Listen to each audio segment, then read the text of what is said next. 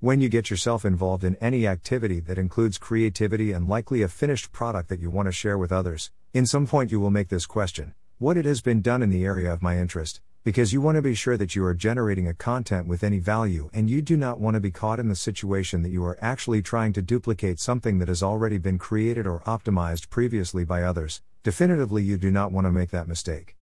So, one of the actions that anyone can possibly take, among others, is start looking for any information related to the topic. One of the most common places you immediately start looking at is Google. You go to your computer and search on the topic that you want to know more about it. It is a quick way to have access to a ton of information. You should use a more dedicated search engine when a formal research is needed, but for me, Google is enough for my purposes right now. Well, I did go to Google and typed applications used by occupational therapists.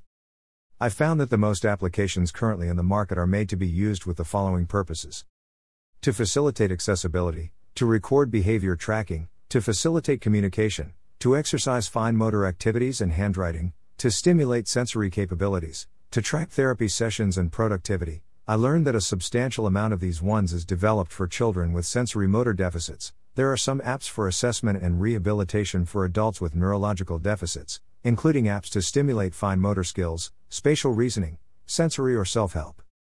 There are few apps developed for adults with cognitive deficits, to stimulate memory, attention, and problem solving, others focusing on references, just to allow a quick accesses to specific information related with the most common issues found in senior population.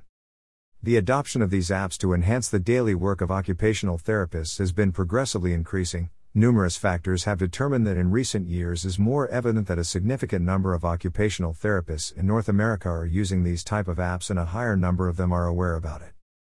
I found an article, 6 years old, However, it is a good reference to check for those ones who are interested to understand about these new technologies, which are an important part of our daily routine nowadays. The title is Mobile Devices and Apps for Healthcare Professionals Uses and Benefits. It can be found at https www.ncbi.nlm.nih.gov pmc articles pmc 402912 After this quick review, I did not find apps that can assist occupational therapists in the process of recommending therapeutic items, frequently needed for seniors, who are living in long term care facilities.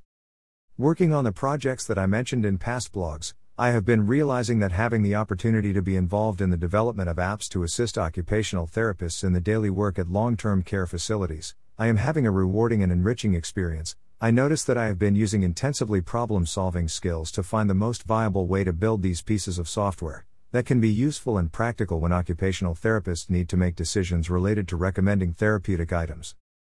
I believe that these apps, when they are completed, can be beneficial for occupational therapy students. The content has a concise amount of dedicated references that can be used for educational purposes as well. The process to develop a functional and usable app take a considerable time. Motivation and a good roadmap are essential to achieve a decent level of usability and practicability. I am still working on the two original projects, the plan is complete these two applications and pass them to occupational therapists. I expect to receive feedback in regard of functionality, usability and visual aspect of these apps. These are my intentions. I have not figured out the logistics to make these apps accessible to occupational therapists at the time of this blog is being posted. Please send me a comment. I would love to hear from you. Thank you for listening.